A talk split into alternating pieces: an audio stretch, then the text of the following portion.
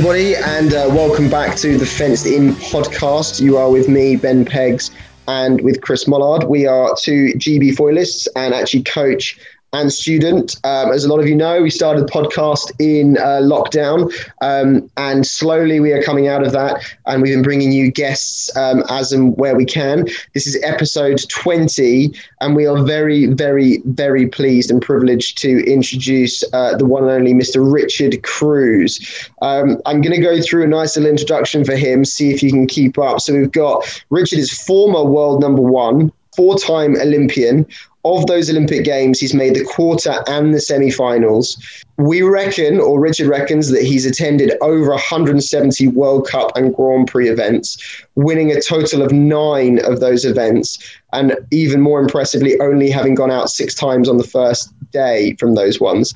Um, he's World Championship silver medalist and seven times Euro- European Championship medalist, and actually is a further three medals from the European champs at junior level. So, what an introduction. Chris, what do you make of that? Mind blowing. you've done all you've done all right, Richard. Firstly, how are you doing, and also how does it feel to to hear that read out? Yeah, I'm very well, thanks. I'm just uh, excuse the slurping. I'm having a little uh, cup of oolong little afternoon cup of oolong tea. Yeah, it, it, looking back, it's quite impressive. Of course, at the time, at the time, you don't really stop to reflect so much. You just want the next thing, the next thing. You, you're sort of never happy as an athlete. You're so greedy. You always want something more. But now it's all over. Now I've retired. Looking back, it's uh, yeah, what a great journey, great adventure. Doha was your was your final swan song, and actually you are now a retired man. What does it feel like to actually say, wow, you know, after all the years in the game that you've been in, you are now retired. How does that feel? Yeah, it feels strange because I've been doing fencing, been training since 1994. And, you know, I've been training a long time, as you will testify, because we've trained together for, what is it? We, probably about 15 years, Pegsy. What do you think? I think so. You said what, 06 we started training together? 2006. I remember your dad brought you into the, the factory. That's it. And and yeah, and we trained uh, ever since then, didn't we? we neither of us really had uh, you know years off, uh, so we trained all the way through. Yeah, it feels strange now; it's all over. Um, but you know, there are some realities of being a professional sportsman, and one of them is the longevity isn't quite as long as other other sports, you know. So when you're in your late 30s, well, if you get to the late 30s and you're still competing, you've probably done quite well. So we knew it couldn't last forever. One of the biggest achievements for you has not only been your career results, but keeping yourself um, in good shape for, for, for all for all those those years. And it's crazy you say started in '94. That would have made me nine years old. So uh, yeah, that that's that is that's young for me. So you just mentioned being in your late 30s older than a lot of athletes, I suppose, probably of around your period were, were carrying on until. Like, what do you what do you think's made the difference? What's made you go on? Ben, ben, can I just say you weren't nine years old in 1994? I think you've done the, the maths right. No, no, sorry, I said four years old. If I said nine, that's my apologies. I, in 1994, I was four years old. Yes. Um, so if I said nine, I, well, before we go any further, can I just tell the audience we're in a slightly awkward position here because I've I agreed a long time ago, ago to do your podcast, and yeah. I'm a man of my word, so here I am. But after I retired, British Fencing wanted to, you know, do an interview. So a few days ago, I've just done an interview uh, with Johnny Davis. It took about two hours. It was actually very professionally done. You know, you, you saw me in uh, in Hendon. I brought in uh, tracksuits, medals, uh, press cuttings, and uh, even had a little clacker board. You know, so you, you know you've got somewhere when you've got a clacker board. We discussed my career and all the milestones. So for this interview, we, we can't really, you know, address those things because we've got a whole interview coming out. Yeah, so uh, what they're going to put something in the sword, but there's too much to cover to put it, you know, page after page. So they're going to put a little link in the sword, and then that will take you to the interview. They're going to edit it down from two hours to probably like 45 minutes. And so we covered all the milestones, but we can still have a good chat here, just about things on the, you know, sort of on the periphery of my career. Um, you know, we've got a few, few good topics to talk about. What do you yeah. associate to the longevity of your career at the highest level? Is there any one particular thing? Is it? Yeah, uh, well, look, th- there's certainly luck involved as as well. You know, some people do get some some pretty bad injuries. You know, I was quite lucky throughout my career. But then I remember saying to one uh, physio, they asked me, "When were you last injured?" And I said, "Oh, you know, two, three years ago. I'm lucky." And he said, "No, it's not luck. You make your own luck." So of course you've got the freak injuries, but you know, as Ben would uh, would testify to. You know, we spend so much time warming up, warming down, just trying to keep the body in uh, in good shape. We almost spend more time warming down and warming up. If you add that time up, we spend more time doing that than actually fencing. Yeah. So you really do have to look after your body as an athlete. And if you're very professional, then you should get the longevity. But of course, nothing's guaranteed. You know, you could uh, you could develop a chronic injury that you just can't resolve. And I've seen that happen in, in a lot of fences, as I'm sure Ben has as well.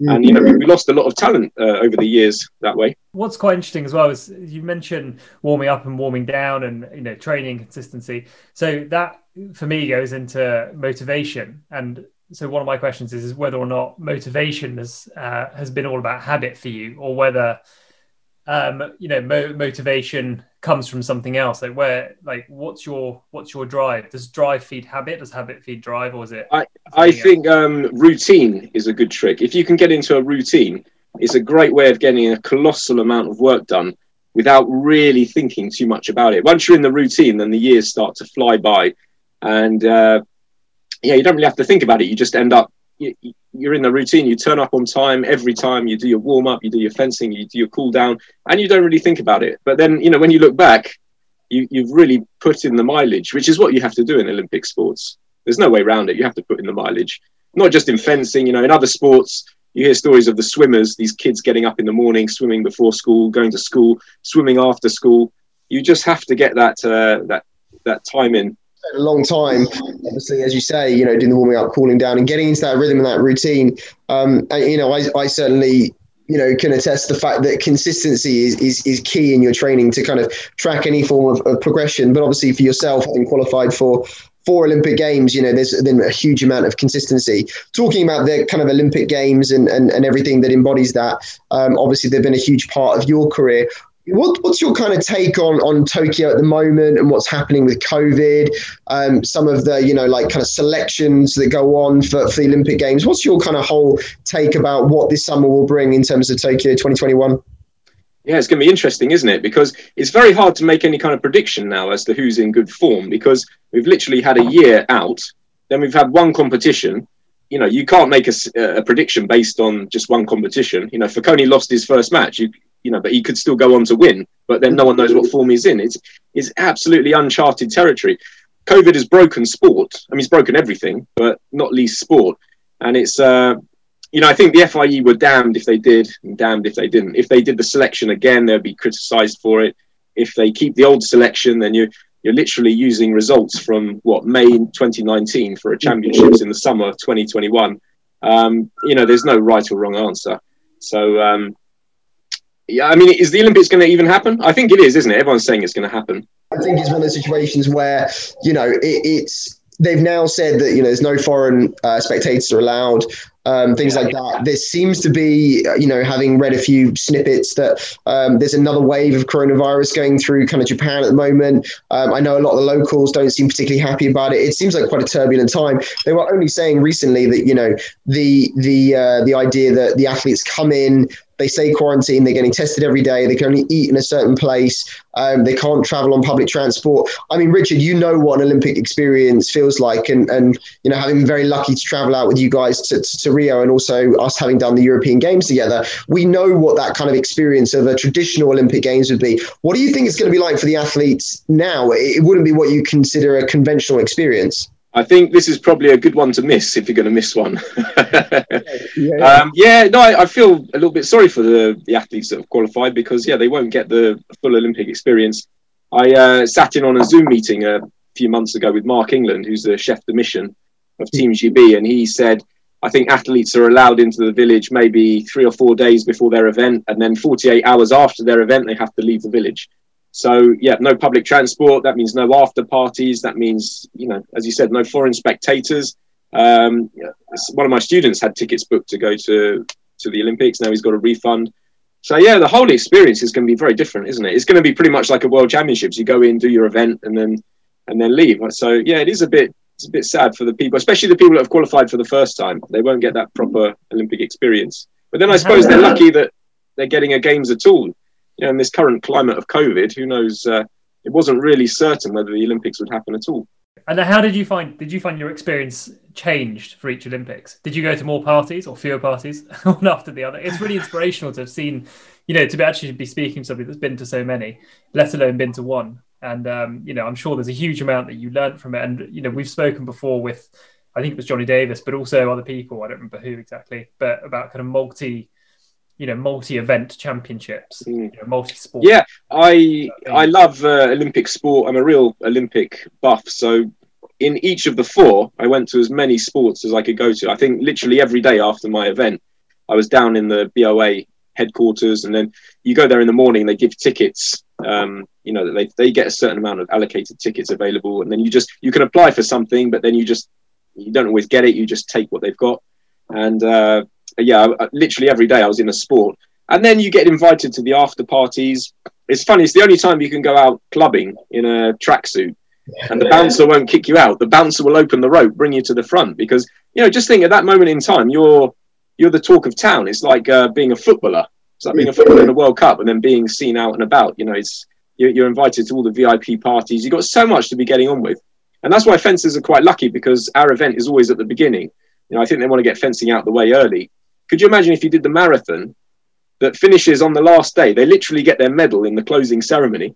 So if you're on later on in the program, you probably don't get that enjoyment. So I think fencing is quite well placed. You have your event early, and then you can uh, watch other sports and enjoy yourself and like things like the opening ceremony and closing ceremony, you know, they're they're a huge event as well. And you know, I, I, guess they won't be being done at Tokyo. And I mean, that's that's usually one of, as you say, if you're towards the the, the latter part of the Olympic Games, you can enjoy the opening ceremony. If you're one of the first, you can stay and enjoy the closing ceremony. So you get one of two. If you're something in the middle, you actually get to enjoy both. And that whole, um, it, you know, that environment of, a, of an opening or closing ceremony is a kind of celebration of sport and and almost a, a reason to be like, well, this is why I'm here. You know, so that's that's quite quite a, a big thing I can imagine. But I think also one of the the things that really interests me is the idea that some people online have been talking about the, the, the, the Olympic Games being such a huge um, celebration of sport and embracing um, all, all, all, people from all over the world competing, but also having the kind of the, the, the higher, faster, stronger kind of approach of, of ultimately elite sport at its best. I know that fencing has obviously its selection process or qualification process has changed over the years.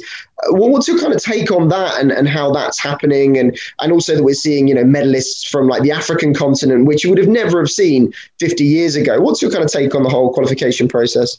Yeah, it's an interesting one, the, the qualification. I think you know, I, have just been looking at some of the people that have been qualified. You know, qualification's pretty much done. We've still got the Pan American zonals to come, uh, mm. so a few more names to come in. But having look at looked at uh, the list of qualified athletes, three countries dominate uh, the Olympic program. If you think about USA, uh, Italy, and uh, what's the other one? Russia. They've qualified full contingents, so they've got everyone, you know, a whole team qualified in all six events. So 18 people, plus you'd have traveling reserves. So you'd have actually 24 people from those countries getting kitted up, getting measured for their Olympic suit. I mean, it's, it's a massive team. And if you add up the amount of people they got qualified, it's, uh, it's, it's just over a quarter of all fencing competitors are from just those three countries. And then if you look at the first 10 countries to qualify, either because they're world class countries in fencing, or because they're from a weak continent, or because of a mixture of the two things. Hmm. You know, so you're looking at Canada. They, you know, they will have almost ten people in the team. USA, Egypt, uh, South Korea, China, Japan. Then you know, Hungary, European ones that are hard hitters. The top ten qualifiers make up about two thirds of the, the qualified uh, fencers in an Olympic Games, and then the other thirty countries are the, the remaining third. So the, the trouble is now fencers are getting a little bit disillusioned with the whole thing because it's quite it's disproportionately difficult to get someone into the Olympics if you don't have a team. You know, like we were celebrating when we got this extra set of medals in uh, into the fencing program, and I, I, agree it looked very ugly to say right, you sit out this time, we'll sit out next time. That's that's a very ugly solution. But really, you know, if you don't have a team that's going to qualify, getting having an extra team event is not a good thing. Just think at the zonals last weekend, it would have been four people that qualified, as opposed to one. So to, to have to win that zonal, to, to have to finish first out of 25 people, it's uh, it's just disproportionately difficult in comparison to the, the teams. What do you think? Do you, do you think that that is actually the case? Because surely fewer people would have been going in events that didn't have a medal anyway before all the medals were introduced. I mean, I know that other sports have benchmarks, so I think like I think swimming, sprinting, you know, kind of athletic events? The the good countries would be limited to two. So the, the good countries wouldn't be happy with uh, not having a team because you remember in Beijing, for example, the Italians were limited to two. Everyone was limited to two, but the Italians had, you know, four absolutely world class athletes. So the bigger countries are not happy if there's no team, but the smaller countries, it actually benefits them. It's it's in their interest if there's no team because it's a little bit more lenient to get people in through the the continental uh, qualifiers. The other problem that people have uh, spotted, like I know Alex Ndolo after the Epee event last weekend, she put a very sort of dignified email on uh, post on Facebook saying it's just bizarre that the team event has any kind of influence on the individual. These are really two different sports. The team event is one thing, the individual is another, but the qualification is interlinked. I mean, it's just as absurd the way they do it as if you were to switch it round, turn it on its head, right? Imagine you qualified 36 individuals and you said, right, if you can make up a team, then you can have the right to fence in the team event. The two things are, are not related, yet if you qualify a team, you can then enter three people to the individual you know, there are some real gaps in this uh, thought process with the Olympic qualification.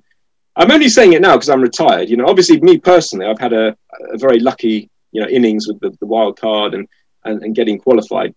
I, I, have got nothing to complain about personally, but it's just I'm looking at the system as a whole. It's a good reflection piece, right? Which is the yeah. kind of understanding that you know, as you say, you, you you I think actually, Richard, you could probably argue that you've gone through every single possible route to the Olympic Games, through the world ranking, through the zonals, a wild card, um, through team. Team, yeah, that's right. You've done, you've done almost every kind of entry to the Olympic Games, and, yeah. and, that puts you in a great place to reflect on the qualification process. And, and obviously, uh, as um, Ndolo uh, very very well wrote uh, the following day on on, on Facebook, um, and, and, actually this is at, at, nobody's kind of expense talking about this, but but but people having the experience that you have can only reflect and hopefully make the system better for all.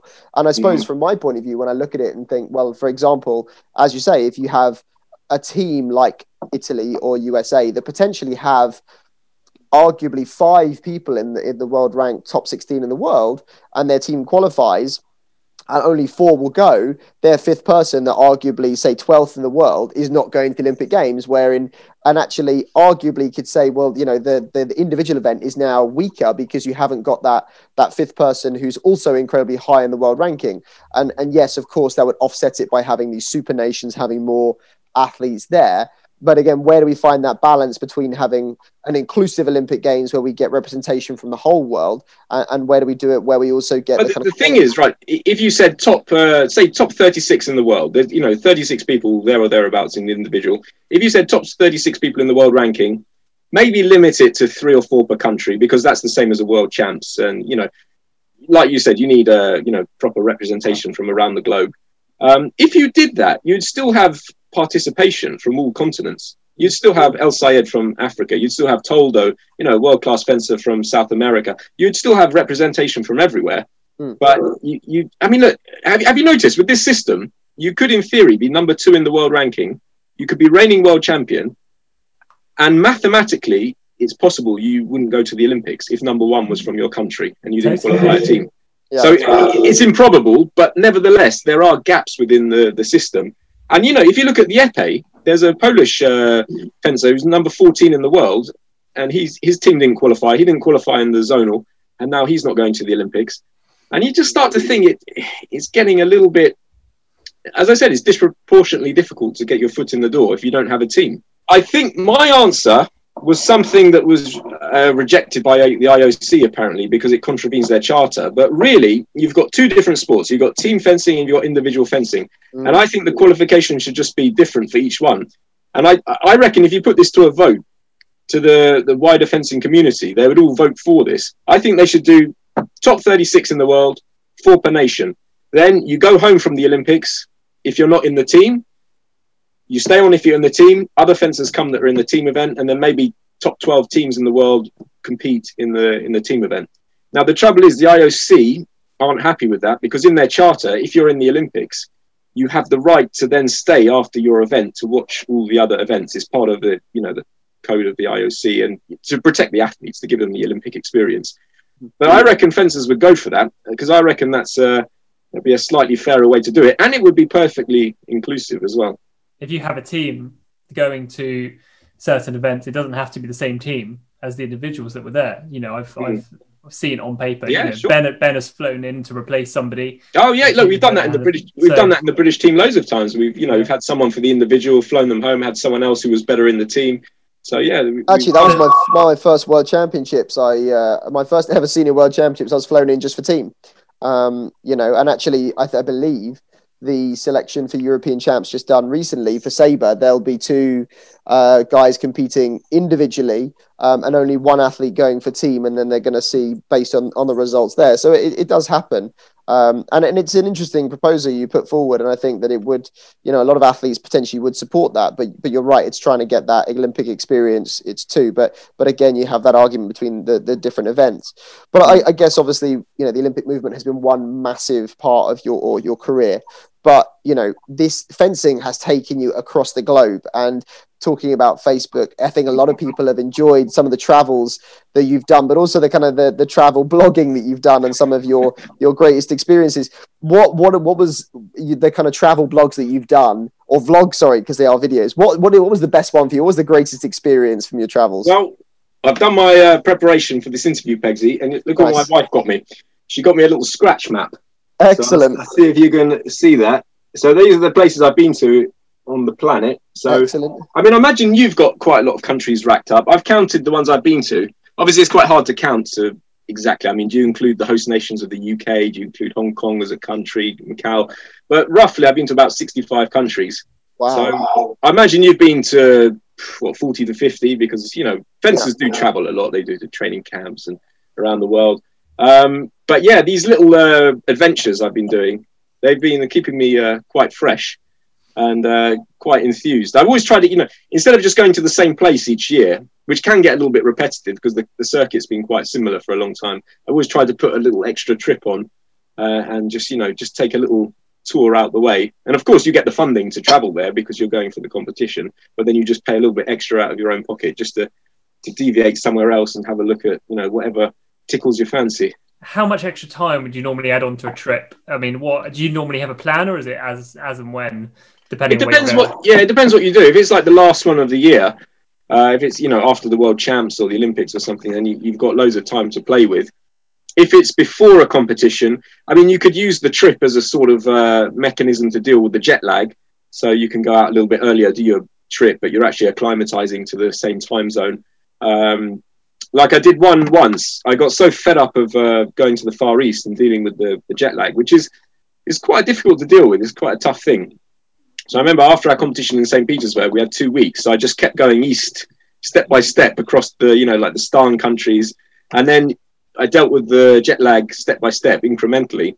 And by the time I got to Shanghai for the next uh, Grand Prix, I was already, you know, ready rather than having flown back. So and you went no, is that correct? Yeah, I remember I won. Yeah, yeah. So all that, all that living up in the Kazakh mountains, you know, a bit of, bit of a, was it altitude training or something? Yeah. yeah, it must have increased my red blood cell count or something. Yeah, so you can actually use them to your advantage.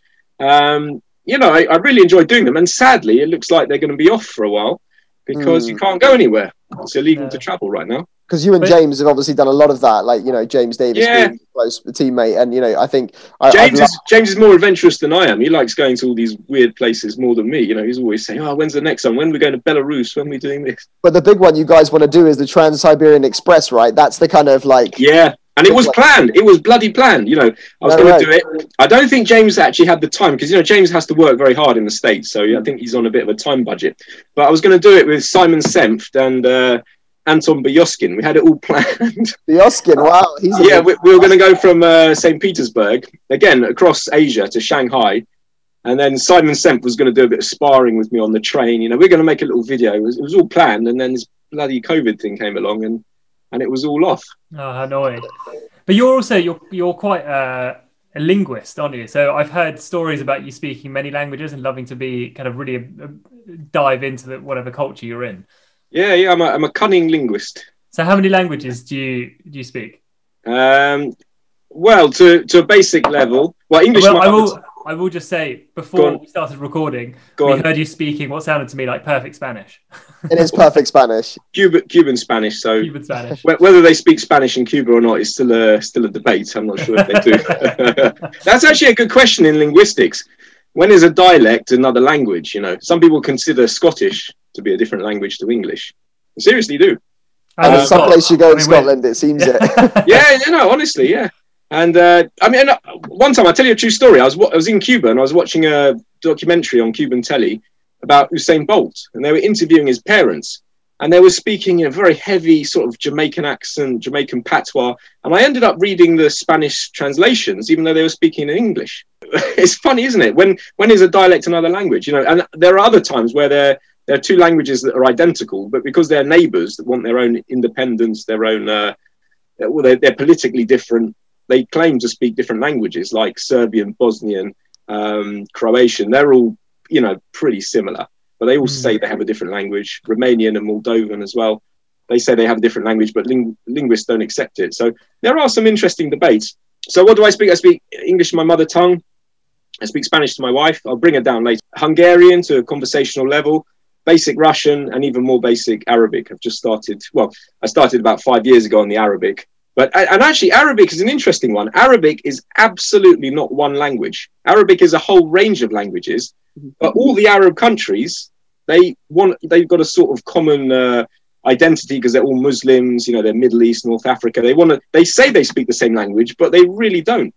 And when I was at university, I remember we had an Egyptian and we had a Syrian, and they used to speak in English to each other. And I said, "Why don't you speak Arabic?" He said, "Oh, I don't speak the same Arabic as him. It's not the same language."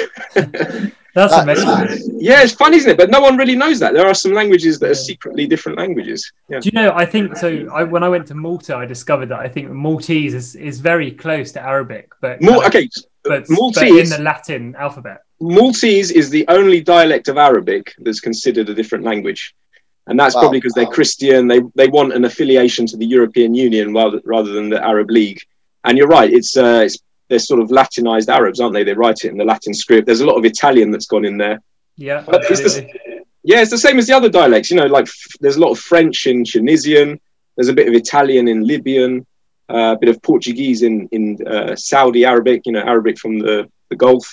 So yeah, it is fascinating when you you start to so it means you can survive pretty much anywhere because I mean, obviously you've done all these travels, not only with fencing, but obviously something you enjoy is the exploration of. But you can you can survive anywhere, Richard. You know, Spanish I, in in Romania. You said like you know you can kind of get by with a little bit of that. That's incredible. The fact that you could go anywhere in the world and pretty much get by. Romania is funny. Romania is really funny because you know I try in English. Sometimes they speak English, sometimes they don't. Then there's lots of Hungarians in Romania, so I try in Hungarian sometimes that that doesn't work. So then I try in Spanish, and then I put the odd Russian word in, and I've sort of got everything and nothing in Romania.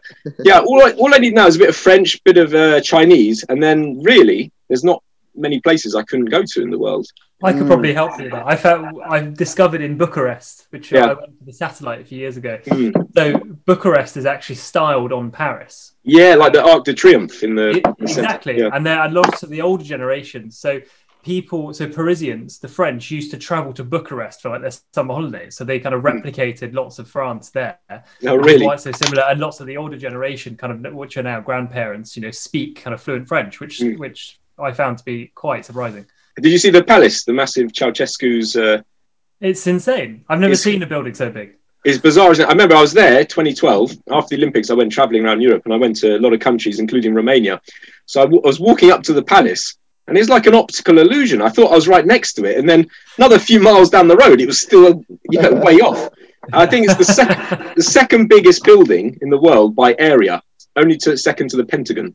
Yeah, isn't I mean, that where they did the Top Gear racing in the tunnels? Yeah, in the tunnels underneath. Yeah, yeah. But I mean, it's, it's grotesque, and if you look at how they built it, they uh, so Ceausescu was you know complete dictator of Romania. People were starving, and yet he built this massive marble palace made people work 12 hour shifts. So 12 hour shifts, and then the next, the night shift would come. So there was constant work on it. And you know, you can't use it for anything. It's just too big. They were actually considering whether they should uh, demolish the thing because it's grotesque. But wow, yeah, interesting, really interesting. But actually, that's one of the things is, for you is is is your your your knowledge of of of so many things and actually I, I, enjoy our conversations so much because we find out i find out so much from you not only because you're a fencing encyclopedia um, but also because of just your knowledge of traveling and, and, languages and having been to these places and explored it and, and actually, when, when i want to know how to use the iphone then i get your knowledge well you know? quite yeah i know and my skills are limited these days but yeah absolutely can we can we just touch on that very quickly because i've heard that you don't have a smartphone at all. Is that right? No, no, it's not. I've got one. Look, here it is. So we got this from the Olympics. This was the Olympic edition. It's uh, it's a limited edition. It's got like the Olympic rings on the back. So it's re- when I take it into the shop, they're really interested because you, you can't buy that one. But, but it's a Samsung. it's not an iPhone. uh, okay, so what do I? What am I trying to say? Smartphone. Is that what I mean? No, no. That, I mean that, that's a yeah, that's a Samsung okay. smartphone, isn't it? So, really, so I meant, I meant, one. I meant, uh, you know, like smartphone with the internet and all that. So I had this old brick that I kept using, and I refused to use the the new model. And it had its benefits. Do you remember Ben when we used to go to competitions, and then the management would say, "Here you are, I've got you on WhatsApp. Here, I'm going to send you a message." I say, "Sorry, don't have a." Don't have a, a smartphone. smartphone. And do you remember I was getting in trouble? I was getting in trouble once, and and uh, you know she was laying into me, the old boss, and I said, you know what? Just send me a WhatsApp. she went mental with it. And uh, anyway, so I didn't want to upgrade to a smartphone, but we got this one from the Olympics. And then after 2016, I went camping and I left the bloody thing outside charging and it started raining. So then I upgraded to a smartphone, but it was under duress, I should tell you these phones back then they would last forever wouldn't they and you know you, you kind of sneeze on one of these phones these days and you crack the screen or they, they get damaged but it's quite funny talking they're, they're only you know we've, we've like the pleasure of having a smartphone has meant we've been able to record some funny incidences. And I, going back to some of the travels we were talking about, mm. there, there was a quite a funny incident that, as, sharing an anecdote um, with both Richard and James. And I have to be careful the way I kind of like talk about this for the delegate. I, I know what you're going to say. they may be listening to this podcast, but um, you know, Richard and James, their love of travel and, and also has kind of given me the bug for it. We used to have a competition in South Korea.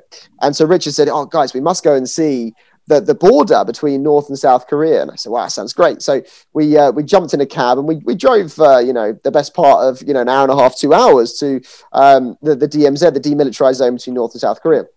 An amazing experience. We got there, we got to look into the no man's land, we got to look into North Korea, all that kind of stuff. And, and actually, our cabbie that had taken us there very kindly um, decided to, to wait for us until we were done with the day.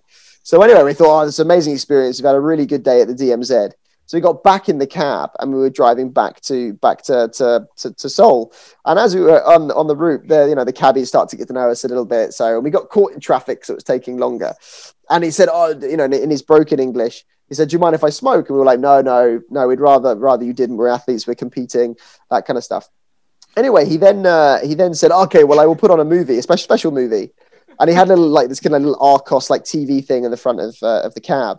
And we're like, yeah, okay, cool, sounds good. James was sitting in the front, and myself and Richard in the back.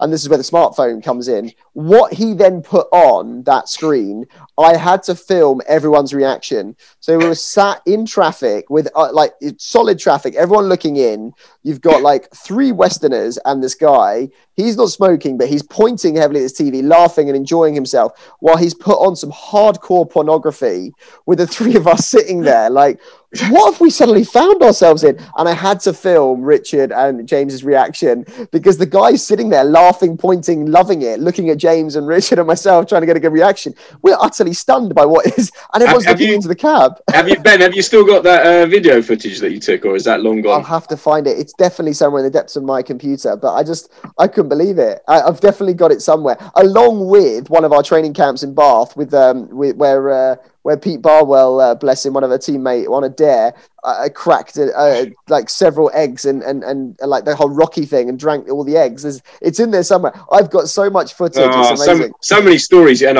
and I think that was a very uh, edited, uh, modest version of the story that you gave Ben. It was uh, in in Seoul. It was actually yeah, it was, quite, made me feel sick actually seeing. Yes, it was quite heavy, heavy uh, yeah. stuff, which I think we were stunned by. But he was enjoying himself. We weren't expecting that. But they're the kind of things that sometimes happen along trips that uh, that actually make the kind of team bonding experience something that uh, you know that, that's that's that's really great. And and yeah, the, the Barwell one I remember. I remember he, he said, right, I, I bet I can drink twelve eggs. So he put them all in a cup, like you said, like Rocky. He said, right, I bet all of you a fiver. So we all put a fiver down and then he just drank them. Yeah, amazing. Held, held, it down for a few minutes, took all our money, and then went and vomited.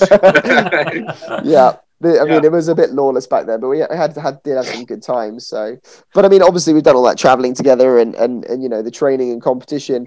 But you know, if if there was ever a way that we could talk about, you know, your kind of your your training and competition philosophy. What I know you mentioned routines and stuff, but you've always seemed very kind of relaxed in in your training environment, very relaxed in your competitive career.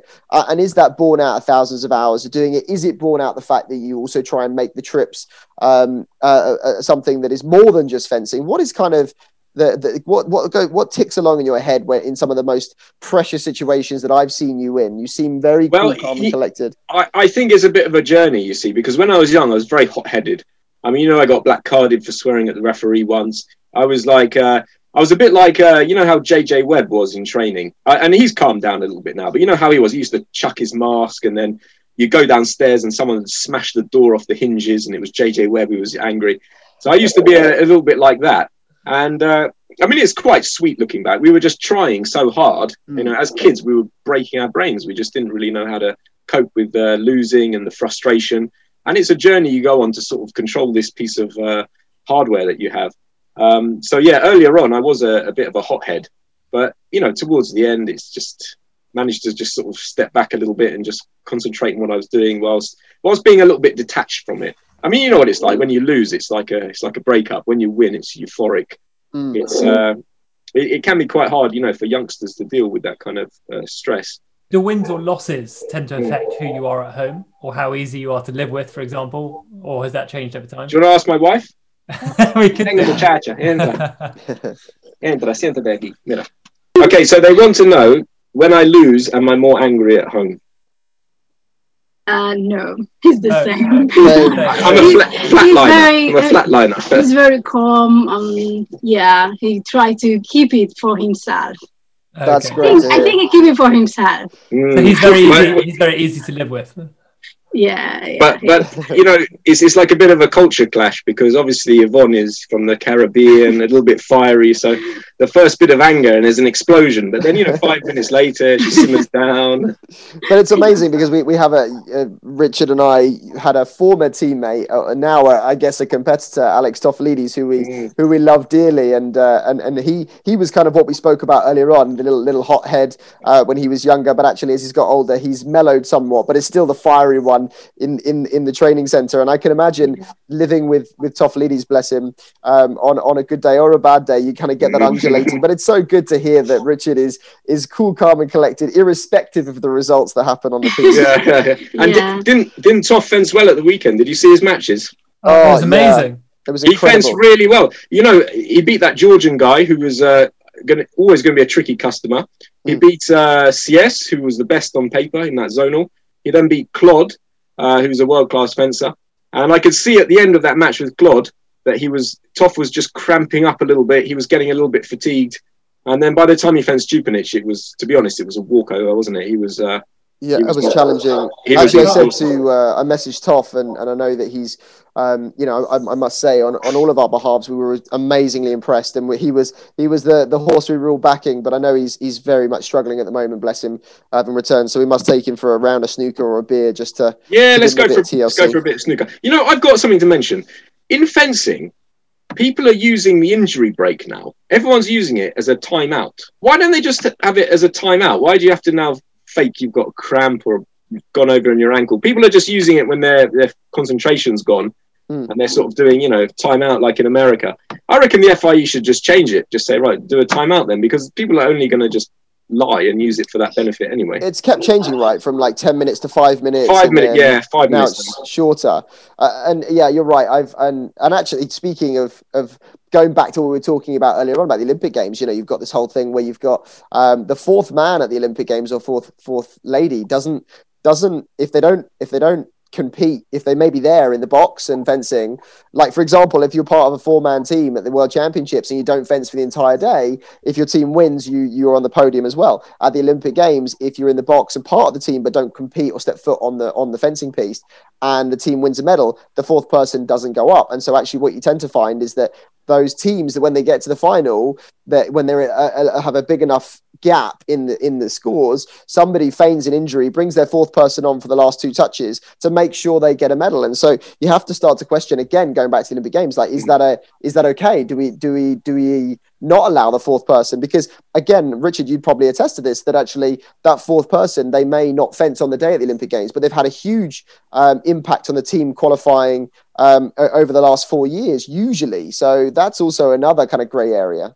You, you're talking about your Baku medal, aren't you, Pegsy? That's well, I mean, you know, that's it. Uh, that's it's true as well, you know. okay. But... Well, it's a difficult one because you know if someone doesn't fence on the day, it's it can be quite hard to give them a medal. But then, like you said, the the other side is you, people just pretend to roll their ankle and they bring someone on for one point. And you know, I've literally seen that a few times in my career. I remember in Athens, I think Nasir Berlin wasn't fencing that well, so they told him to, you know, take probably they, they probably told him to take a dive in the first, you know, ten seconds. So he got on fence, you know, one phrase. I don't even know if there was a hit. Then fell over, came off, and then ended up with a bronze medal. Same with Wessels in uh, London. You know, they brought him on for one hit. He went over the back line, then he scored a point, and there you go, bronze medal. But like you said, you know, they obviously put a lot of work in to get the team qualified, and it was a team effort behind the scenes. So, yeah, that, that's also a fair point. Yeah. It seems really odd considering the medal was is there anyway. The, the yeah, medal was they, already sitting there in the venue, so why wouldn't you hand it out? And the what do they do with it? What, what do they do with it? Does or, it go to a, auction it off? Does it go to the Olympic Museum or something? yeah, I don't know. It's it's it's a really it's a really interesting one. Oh, but... I've got I've got a good story for you. Okay. uh, mentioning the Olympic Museum and uh, Alexander Ndolo earlier, I remember I had a, a, competition in Switzerland, and I remember Britta Heidemann asked Lawrence and me if we wanted to come with her and uh, Alex Ndolo to the, the Olympic Museum because we were we were in I think Montreux and the Olympic Museum was in uh, where is it? It's Lausanne. Yeah. So you know, being an Olympic buff, I went along. We got there and we asked how much it was to get in, and it, it cost a fortune to get in. Huh. Uh, but the woman mentioned in passing, uh, if you're an Olympian, you can come in for free. Oh no! So, ooh, said great. So we all said, yeah, we're all Olympians. So we all signed the all signed a piece of paper, including uh, Ndolo as well, even though she hadn't been. And uh, and we managed to get in. I think Britta just dis, uh, distracted them by saying, "Ik ben an Olympic winner. Ik heb a gold medal gewonnen." Uh, yeah, of course. She won Beijing, didn't she? Yeah, and they loved it, and they let us in. But you know, Ndolo did a little scam to get in. But uh, I think that was a great yeah. museum. Really liked it. I'd love to go and see it. I think it would be in, incredible to see some of the some of the results. Yeah, and they again they got loads of medals from all the years, all showcased. Uh, you know, loads of artifacts. It really is you know, worth a visit, actually but actually being as you say being an olympic buff there are there what what obviously i love about this interview is we're getting to find out more about you. And, and actually there is uh, obviously your languages your love of traveling as well. Um, but there's obviously lots of extracurricular activities you, you participate in. One of them being the fact that you play the bagpipes. And actually we've had many occasions we've done an event in scotland and you've come come in and presented playing the bagpipes. And actually before you answer that question yvonne do you find that richard gets the whole bagpipes out and plays at home or does he just use his special flute? He gives uh, bagpipe lessons so that's a good time for him to practice with the whole equipment. Okay. Uh, when when they are doing the lessons, but at home it's more quiet, like with the flute. But not just at home. If we are traveling or we are in a train or something, we use it. Take that time to to practice, and not just that, anything like languages. Yeah. Well, you know, I used to play in the park. There's a little you know park down the road from us, and it I, what I really liked about it was that half the people would hate what I was doing, half the people would love it. But the people that loved it would come up to me and say, "Oh, I've got a Scottish grandparent. I love it. it reminds me of the Highlands," and and they, they were really into it. But the people that didn't like it wouldn't say anything, except for sometimes they did. But they they said they, they showed their dislike in a very English way. I remember Toby came up to me, he said, Oh, it's very loud, isn't it? And I said, Yeah, do you like it? He said, Well, it's just that we could hear it from right over there. I said, Oh, did you like it? He said, Yeah, it was just that we were sleeping and it came on and it, was, it is a little bit loud. Amazing. I remember having a go. You, you kindly, kindly showed me how to, to do it in the garden at Keith's house. And then we did, and then again, actually, when we did the, yeah, the yeah, yeah. ceremony, or at the, at the, at the end, sorry, actually, you called me up and we had a go and we all had a go. It's incredibly uh, it, it, requires a huge amount of lung capacity and a lot of coordination with the arm as well. Yvonne, have you have you tried at all to play? Oh, I think at, at some time I tried to, but it's so so hard, really difficult. Yeah. You, yeah. you have to be trained. Uh, That, that's why training for that. if you look at pipers, they're actually really solid in the upper body because they need a lot of strength to to keep the things going. You know, it's a really it's a warring instrument. I remember. Do you remember we went we drove up to Keith's Cook uh, Keith Cook's camp uh, a few years back, and the whole way the two of us we should have recorded it. We just started to slip a wee little bit into the just started to relax the accent a wee little bit. more. hey, that we did. Well, it was really funny actually because Lucy, my, my girlfriend, was in the car and she was like, "We had we had the, the two of you taking the Mickey out of uh, Keith Cook's accent the whole way home for six hours." Bless her. But I tell you what, we should start. You, you there, Did she Ben, try? Did she try the accent? Ben, Oh, hey, you- bless her. She's you- terrible at accents. were you there when we got I got busted for doing Keith Cook impressions? oh yeah, we were in the German sauna, weren't we? Yeah, do you remember we were we were in a German sauna because we, were in Austria in Salzburg doing a training camp, and I think we went with Rene Pranz and a few others. They took Yeah, us over it. the border to um to, to one in you know in Bavaria in Germany, and uh, we were in this sort of like dome uh, salt cave, and then we started doing the Keith accent, like "Come on, you little lad, go for your bite your ankles, let me at 'em, Uncle Scooby." and then this went on for about 10 minutes and then eventually some german that wasn't part of our group some old man just cracked shatten the up but the kids cooking go here in the uh, the kids cook come on he was not happy. He was not. I think Keith was with us actually, but Was I he? mean, yeah, it was very funny. but you know what? You would actually, as as as Chris is a, an honorary Scotsman, um, you know, maybe you should start teaching him the bagpipes, you know, and, and get him with the get him going, get the lung capacity and the arm going. I think I think Chris, you'd be quite good. It would suit you very well. There we go. I'm not very musical, it has to be said. So apart from the bagpipe paying, because I Yeah. know obviously, as Yvonne said, you, you do teach, and, and you were doing a lot of work with the with the scout groups. Is that right? well no i, I taught uh, this i learned in the scouts and then you know a few, about 10 years ago the scout master said uh, would you want to would you mind coming back and teaching whoever wants to learn and in return you can use the hall you know for practice when you want now and then so i said yes and i had two students one dropped out and i had another one that did it for a while but i actually haven't seen him for about a year because because covid all, all the scouting's closed down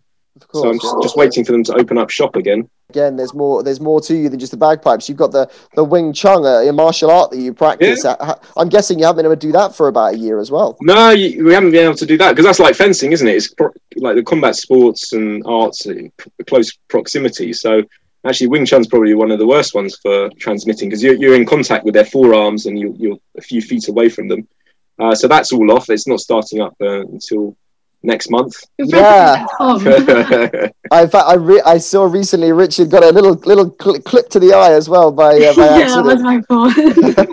yeah, little, little play fight. so scary was that day. yeah yeah But I know that Tofalides is, is is one that loves a good play fight, and uh, and not so started- much now not so much now but he used to he used to be a little bit hyperactive do you remember Tofalides? we used to have to absolutely. just sort him out a bit yeah with your Wing Chun. It's amazing because actually a lot of the stuff that you used to talk about with James's dad as well, because he had a lot of uh, involvement with, Yeah, martial arts too. James's dad is a he's a real martial arts uh, buff. You know, I've been around his house a few times to get treatment because he's a physio as well. So he, he used to give me a bit of treatment, and uh, he's got a whole library of you know aikido.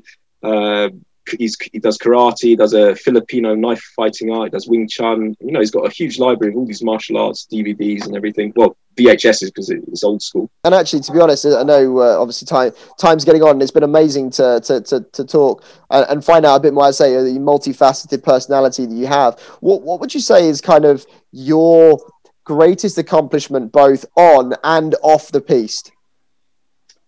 Finding finding my lady wife. Ah. Oh, that's sweet. Please don't poke me in the eye again. How long have you guys been married for now? God, it feels like ten years. so, married in 2017. 2017. Okay. So- I was the day I was there the day you guys met. You were in Cuba? I was in Cuba that day. Yeah, I No remember the way! Yeah, we when you met. know. I'm and, pretty and Marcus, sure Marcus as well, and Marcus, Christian Archer. Yeah. all of us You were were- there. You were in a competition? You were there in the swimming. Yeah, and the football oh, we were oh, trying to oh, do the you mean the day, the day we met? Yeah, yeah, yeah. met, I, yeah. I, I do remember. I think this presents remember. an interesting question. How did you meet? yeah. Go on, tell the story. Uh, so I said they, they went to a competition in Cuba, and then by chance they were in the same hotel that I went with some friends, and I actually we, we met these guys. I didn't see Richard at the beginning, and we were like talking with with them. And Top is very friendly, and he started trying to talk, practicing his Spanish, and then. Uh, yeah, at some point we set up like g- going out, everybody, and then he brought Richard and. Toff told this story in my wedding. So basically, he gave uh, Yvonne and her group his number of the, the room. And uh, later on, Toff was out, and I got a call from Yvonne saying, uh, "Oh, we, I'm after Tofalides. We're we're trying to arrange, uh, you know, going to a, a bar or something." And you know, I'm a little bit tight with the money, and it was 50p a text. I thought, should I bother texting Toff? Should I tell him that someone's called for him? Oh, okay, I'll text him. And uh, if I didn't spend that 50p, the best 50p I've ever spent. uh, look at that, amazing, amazing. And that, that was uh, that was after the competition. We may add as well. We we'd all fenced very hard, and so we got to, yeah. to relax at the end of the season as well. So, and you guys obviously got married in Cuba. Any plans for like a, a kind of British ceremony when things have started to lift? Yeah, I, that was the idea, wasn't it, originally? Because it was impossible to get all the Brits out to Cuba. It's not practical, and then mm. even harder to get all the Cubans out to, you know, down here to London. So I think that's probably the best thing to do, just to have a little, well, not really a ceremony, just a sort of party, I suppose, um, just to get, yeah. you know, all my side along. Maybe we can do like a party for farewell for Rich at the same time, British ceremony. yeah, yeah. oh, amazing. So, so greatest achievement off the piste being Yvonne. Greatest achievement on the piste. Uh, greatest one on the piste. Uh, yeah, it, it's a tough one. Um, I I think probably that getting the world number one status, even though it was just for two weeks, just to occupy that world number one spot showed a, a lot of consistency. So I'm really pleased with that. But uh, also, when I first qualified for the Olympics, that was a, a massive deal. Remember, I didn't even sleep that night. I was so so pumped up. You know, I just couldn't sleep. I was uh, just, you know, the endorphins. You just can't explain what it's like to to really want to be part of that fraternity, that brotherhood of Olympic athletes, and then mm-hmm. all of a sudden get your qualification. And uh, I remember James Williams go, "Oh, brother, you've done so well. You're going to get measured up for your suit, brother. You can get on the podium. You can do it in Athens, brother." That's amazing. well, so I, what I, the question I was going to ask is about being world number one. Like, did you obviously that happened relatively recently. I mean, take COVID away, you know, that's one year closer. Did you feel like world number one? Did you feel like the best? No, it didn't change anything afterwards. It was, uh, but you know, on that season, on that run of form, and obviously it was a, in hindsight, it was perhaps a little bit foolish to push that hard when it was just outside of the Olympic qualifying period. Um, but it was actually in the back of my mind on the run up to it because I remember after I came second in the world champs, I thought, well, it's probably not likely I'm going to be world number one because I've still got to defend that victory in Cairo the next year. And then Bonn was the first one that season, and I won it. And I thought, oh god, this could this could be on. And then uh, I went to Paris. I fenced really well. Just got edged out by Meinhardt in Paris, and then I kept that form on to uh, to Tokyo, and had a very tough draw, and I managed to do it. So I, you know, on that year of uh, of fencing, I had a lot. I had to do a lot of stuff to get that world number one position. I you know, second in the world champs. I had three victories counting on the scoreboard, you know, Shanghai Grand Prix, uh, Bonn and Tokyo World Cups, and then a few 16s. And uh, then I only surpassed Foconi by a few points. So you really sweat blood to do it. But I am just pleased, you know, I can say I, have done it once. It would have been nicer if it, was, if it was at the end of the season. It would have been a bit neater. But, you know, it doesn't matter. It's still at the end of the 10 tournaments. It's an accumulative ranking. Yeah, mm. no. Well, congratulations on that. And it, so my other question was going to be about when you first qualified, when you qualified to your first Olympic Games, did mm. that have an effect on your mindset or on your confidence? Yeah, I mean, I was actually quite confident on the run into Athens. I was fencing very well at that time, but there was a lot of talk, you know, saying, "Well, did, did Kruse really deserve it?" And you know, when I got up in the morning, I just I really I, I was nervous before Athens, but I really wanted a fence, you know. Because it, it's your first one, you've got nothing to lose. You want to prove the critics wrong. You want to show that you, you should have been there and I remember I, you know, I fenced a, a pretty good competition. Lost to Cassara, but he was he was just another level. Then I think he was actually world number one at the time. He was uh, he was actually very unlucky not to win it. I think. Mm, mm. Uh, I actually I think that was before I started following fencing, so I don't really I don't mm. remember what happened. But just to go, so for, for a lot of fencers on the, on the UK circuit, you're a bit of a mythical being because um, I mean, obviously you don't you don't have or you haven't had a lot of time, you know, to kind of compete domestically. And to be honest, you know, these bigger events are much higher priority. So, what... oh, hang on, you say that, but I did do the domestic circuit for, I don't know, five, six, seven years. Uh, oh, yeah. Yeah, the late nineties. I was doing the domestics. The thing is, if you're getting results internationally, you don't then need to do the home circuit to qualify. Hmm. So generally, it was the case that we just did the nationals, just because you you know that's a, a title you should go for, the national champion. Um, but then you, you didn't need to do the Welsh Open, the Essex Open, all those things. I, I had done them on the way up, but then once Yeah. I was making results internationally, it was just No, of course. And I, think I think that makes sense. But I mean, certainly for me, when you know, when you, I think there was a period of time when that it, I don't know if maybe it was injury or it, it kind of nationals clashed with something, but you know, there was a period of time for a few years where you know, and I was coming up through the rankings that Mm. I never saw really any of the British team, and then they made Mm. nationals a requirement, and it's actually for me that was really beneficial. But the reason I mention that is, um, I think a lot of fencers as they're kind of climbing up through the rankings, and I think probably the same for you as you were going through the domestic circuit, is that fencing is a bit of an addiction and a kind of a you know a real passion, something that pulls you. But for you, would you say that your fencing has been an obsession or an addiction for you to have, or have you always been able to maintain a certain kind of distance from it? Yeah, I suppose we're all quite, we're all pretty much obsessed by it. It's just, it became a way of life, really. Just became what you you did in your job. Um, but yeah, I really liked it as uh, at a young age. There is a slight danger of taking your hobby and making it into a profession. You know, for example, like if I tried to be a professional bagpipe play, player, and you know, people do that. People go to competitions, they devote their whole lives to to playing bagpipes, and then of course you've got all the politics. You may lose a bit of passion for the the hobby um, if if you go down that route. That that's one danger. Um, but, you know, on on the grounds of what you said before, that I've become a mythical being. I remember, you know, sometimes people would meet me that hadn't met me before, and they say, "Oh, oh." Oh, it's you, you're Richard Kruse. I was expecting someone seven foot tall with arms like tree trunks. So I've got, then they I've see got me and they're disappointed. like a William Funny Wallace figure in somebody's head. I've got a funny story on something like this. So I, Yeah. I remember I used to go to Central London Fencing Club down in Pimlico, and I remember going to Pimlico Station, and then you know, kind of, you, you know, you get out the station, you walk up the four minutes, Yeah. whatever it is, to get there.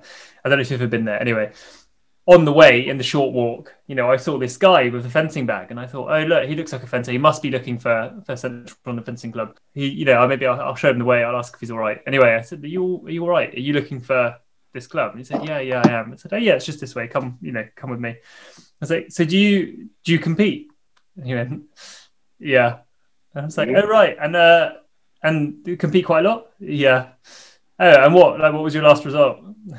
Last thirty-two at World Champs, and it was Jamie Kenber. I was Kenber. Kenber, Kenber. but you, we just never saw. You know, we never saw. Actually, I think I'd fenced him at Bristol the year before or something. But Kenber, yeah, I tell you, I think he's one of the most talented fencers Yeah, he was exceptional. uh, you know, I think he's a real underachiever, Kenber.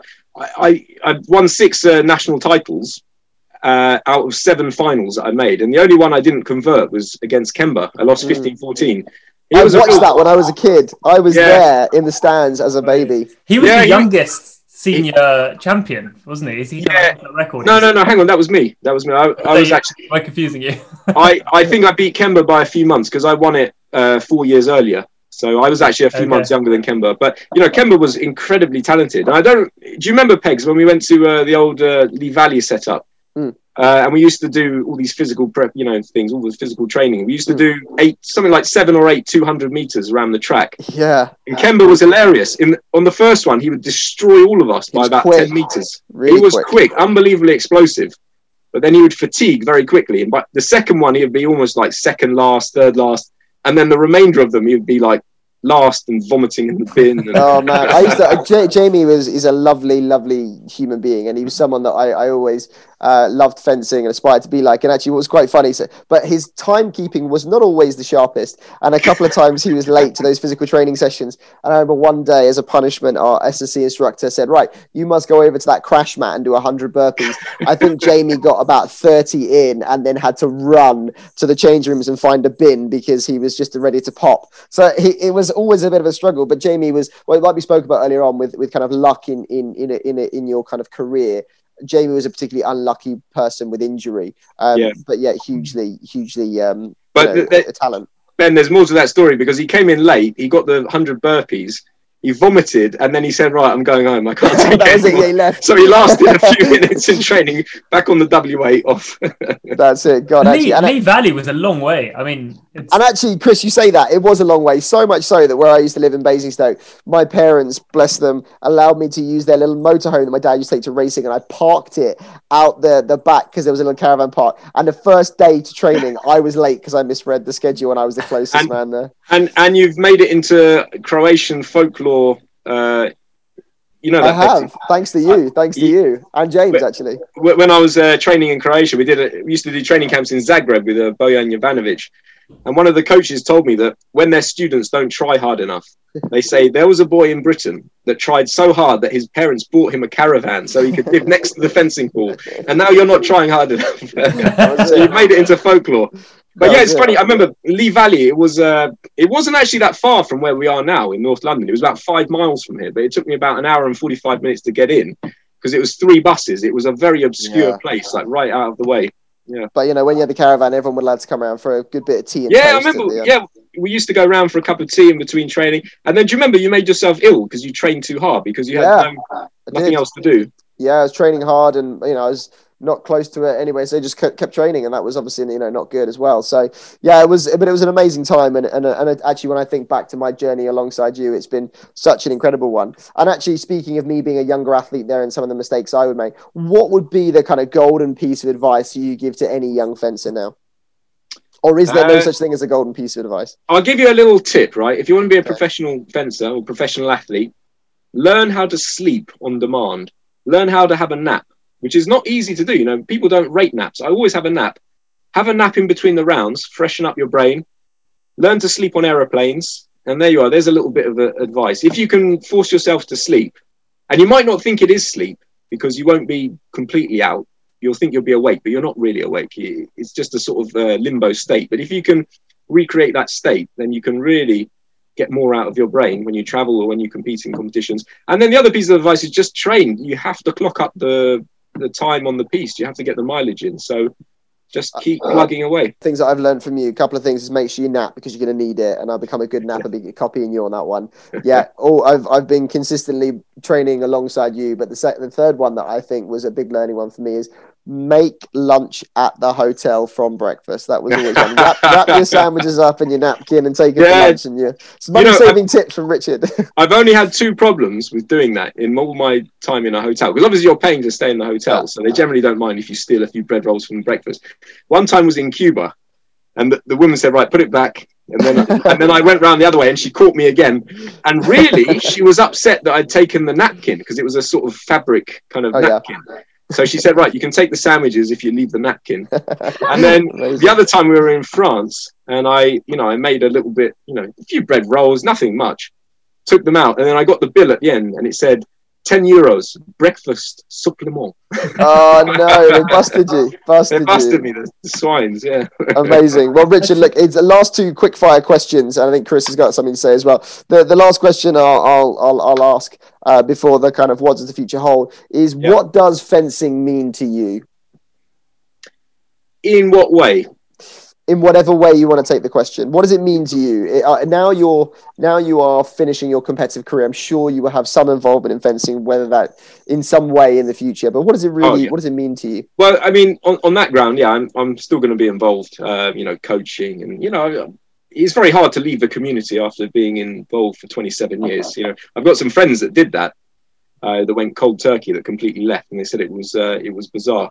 Uh, but what does it mean to me? Well, you know, it started off like it starts off for most people, a little activity to do on, on Saturday afternoon. It's a great sport. I, I mean, it, it is a brilliant sport, fencing. Um, maybe I like it slightly more because I was good at it. I remember John Southfield asked me, he said, How much do you actually like fencing? And how much do you like winning? I suppose it's true. If you never won, you'd never you probably wouldn't like the, the game. And then it just sort of evolved into like you'd uh, testify to a way of life, you know, it's just what we did. Mm-hmm. We didn't question it, we just did it. We everyone else went to the office, do a nine till five thirty, we'd turn up at Lee Valley and you know, get on with the foam rolling, stretching, lessons, footwork, and it just just what we did. So yeah, it's a way of life, I think. A way of life. I like Yeah. that. And finally, what what is kind of now? And Yvonne, you please feel free to speak on this as well. This last question. what does the future hold for, for, for, for you both? Is there are we maybe staying in London, going to Cuba? What's what is what coaching, other jobs, other things, other passions? What does the future hold for you both? Well, at some point we would like to maybe live in Cuba. Um, okay. because I think it's fair for him to experience it. How is it being mm-hmm. there as the same way I experience here? Sure. But yeah, that would be something that we might decide uh, maybe later on, seeing how things go, um, how things evolve. Yeah, give it give it 20, 30 years, we'll get a B&B, Airbnb, Casa Particular in Cuba. You can come and visit us, Ben. I'd love to. We'll do a bit of fishing on the Malecon. That's it. Absolutely. Lie on the beach, enjoy a little, uh, you know, coconut rum or something like that. Sounds great. Yeah, Chris, you... house on the beach. yeah, well, I always talk to, to, to Richard about this, and we always laugh and said, you know, he loves the idea of this, of also the simplicity of, of, of living. Sometimes in the, you know, we overcomplicate it in, in Europe and in the West. Certainly in London, it's too busy, too stressful, yeah. and actually sometimes having the simple things in life done well, like it is in Cuba, is. is I tell you what it's like, Ben. It's like lockdown, except you're in the tropics. it's yeah, like amazing. what we've just been through yeah, exactly. You don't have to do anything. the sea air, you know, the beaches is beautiful, yeah. and, the, and the wonderful way of life and the zest for life people have. It's yeah, absolutely, absolutely. Um, Chris, did you have anything you want to add? Yeah, I've got a couple of quick questions actually. For one that's just come to me, what did you do in the first lockdown? Because in the everybody was forced to stop. I, you know, I know Ben mm. stopped training for four months. I think. Yeah, yeah, that's right. What, yeah, what did you do? What it's different to yeah. what, it, what it's been in the last six months. Yeah, we literally stopped for six months, uh, for four months, because then afterwards we had special dispensation as uh, elite fencers to carry on. So we were quite privileged because fencing clubs throughout the UK were on, then they were off. But you know, after that first four months, we were back on. Um, yeah, the first four months, I, I mean, I tried to stay fit, I tried to run we started uh, running in the golf course because the golf course all of a sudden became open to the public, which it wasn't before. They couldn't play golf, and uh, you know, I did a bit of cycling. I even did a little scam actually. I borrowed a putter from one of my friends. I tell you, it's a true story. I, I always wanted to be like one of those posh people playing golf, so I had a little got a putter, found some golf balls in the rough, and Yvonne and I had a like nice little hour of pitch and putt on the green. but then someone caught us right from the club and came out, and they, he was furious. He was livid because I think that's like a real faux pas to sneak onto a golf course and start stealing some uh, enjoyment and then uh, so he did a good little scam to spook me. He started coughing at me and he said, "Oh, I've just had that COVID last last last uh, last week. I had COVID. I was vomiting, shivering." And then he comes up to me, puts his hand around me, and said, "Right, let me help you with that swing." And he starts. Amazing. Then, then, there's true story, and I said, "Oh no, don't worry. I had COVID as well a few weeks ago. And he's gone." clever, very That's clever. Amazing. Also, I, I, I suppose kind of just going on from what Ben was just asking, and actually I've got one quick question for maybe both of you at the end. But um, one more quick question is: Are you? How do you feel about the next stage? Are you really excited about the next the next step now that you're taking a step back from fencing?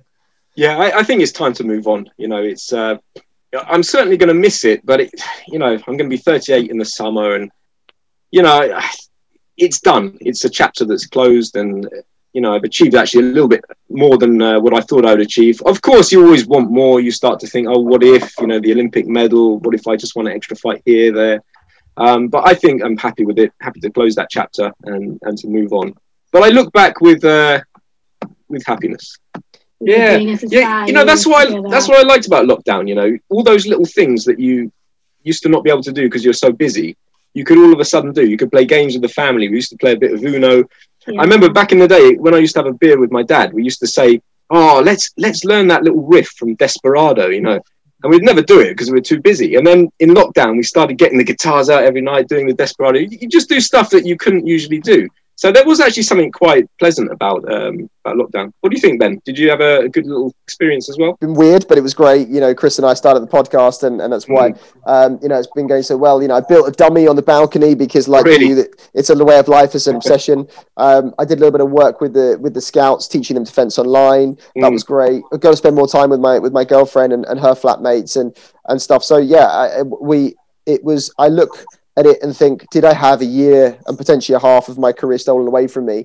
But actually, I think about all of the positive things that I've been able to do. And actually, you know, we did get to go back training relatively soon. Um, and actually, if you ignore all the competitions and everything, ultimately we, we do fencing because we love it. And so to be able to get back to it was important to me. But but ultimately, I found time and experiences and things in lockdown that I think were healthy and important to to have other things like you said and you know we've mm. even just brushed over the whole fact that you also play guitar richard so you know they're, they're, i think learning new skills having that kind of time to not constantly be living life at a thousand miles an hour or you know going from training to having a nap to eating lunch to then going to club you know i think it was important to get a bit more of a balance in life so um, yeah, it was it was good, and and and I think that now I've come out of it, I'm excited for to get back to things. But mm. I, I must say personally, it's a it's a it's not a shame to see you retire because I think, as you say, you had an amazing chapter of your life and it's been incredible. I will obviously miss having you at, at training and at competitions mm. on the team and stuff. But and, I, and, it, and it was a bit emotional, I think, our last session. Do you remember when I knew it was my last session?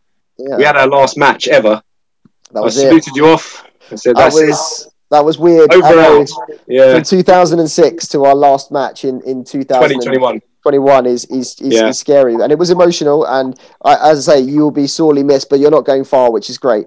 Um, we, need, and, we yeah. need to get a plaque made. You can put it up at the centre you know. We do. We should do. Leon, Leon Paul Centre home of Richard Kruse for I'm in I'm on the Hall of Fame up there so I don't mind. Uh, you know. you are. Poster reviews you would go down the stairs isn't there? Yeah yeah, uh, you won the test event in uh, the London test event. I was there yeah. Yeah, but uh, you there? I was there. I was in the crowd. Yeah, I was in there. Yeah. I was one of the people that was keen enough to get the limited tickets as soon as they were yeah. announced. I, I, get the feeling we just tried a little bit harder than the rest of the teams because it was our home event. Mm. Um, but you know, so what? Exactly. Well, I think it's been a, a sparkling career, an amazing career, one that, as I say, coming to the end now is sad, but yet exciting for the next chapter of your life. And uh, I suppose on behalf of all of British fencing, we probably and the community, we say, you know, what a what a pleasure it's been to watch your your career, and it's been nice to talk about today things that didn't necessarily involve all the results, and actually to get know know yeah. a bit more about you. And, and, and what the future holds, and obviously get to for the, for everybody to hopefully meet Yvonne as well, albeit via the power of the podcast. So, uh, mm-hmm. Richard Kruse, and Yvonne, thank you so much for your time today. Thank you very much, Ben and Chris. Yeah, it's been an absolute pleasure. And obviously, I'm plugging my interview with British Fencing. So wait till the summer. If you want a more sort of hardcore uh, interview about the results and you know every chapter, which we couldn't cover here because we'd just be covering um, ground that's already been explored in that interview. But it's coming out in the summer, and it, it, it is actually a good interview. So um, hopefully that will be successful as well. A lot of coverage of Richard Kruse, and it's, it's nice as, as teammates to, to, to, reminisce as well. So it's been a, it's been great fun. Um, and yeah, from Chris and I, guys, thank you so much. Should we should we end with a joke from Donny McKenzie? Yeah, go on. Let's let's uh, let's have a joke right. Donny McKenzie. Just after Donny McKenzie retired, he said to me, he said, "Knock knock." Who's there? Donny. Donny who? That's fencing for you. I'm sure you will not be forgotten, Mr. Mr. Kruse. But yeah, no, I, I see what he's getting at there. So yeah, well, um, I mean, I, I, hope the uh, we you know things start to open up for all of us, and, and that this won't be the last time, and that maybe you and I can get get a beer with uh, with Toff next week, and and you know we can all maybe go let's go down the snooker club. We're both members of the old Hurricane Room, aren't we, Ben? Let's go down That's, the snooker club. Smack a full your balls are out. Sounds good. So nice one. Sounds good. Right. Cheers, guys. Okay, thank you. Hasta luego. Gracias. Thanks. Gracias.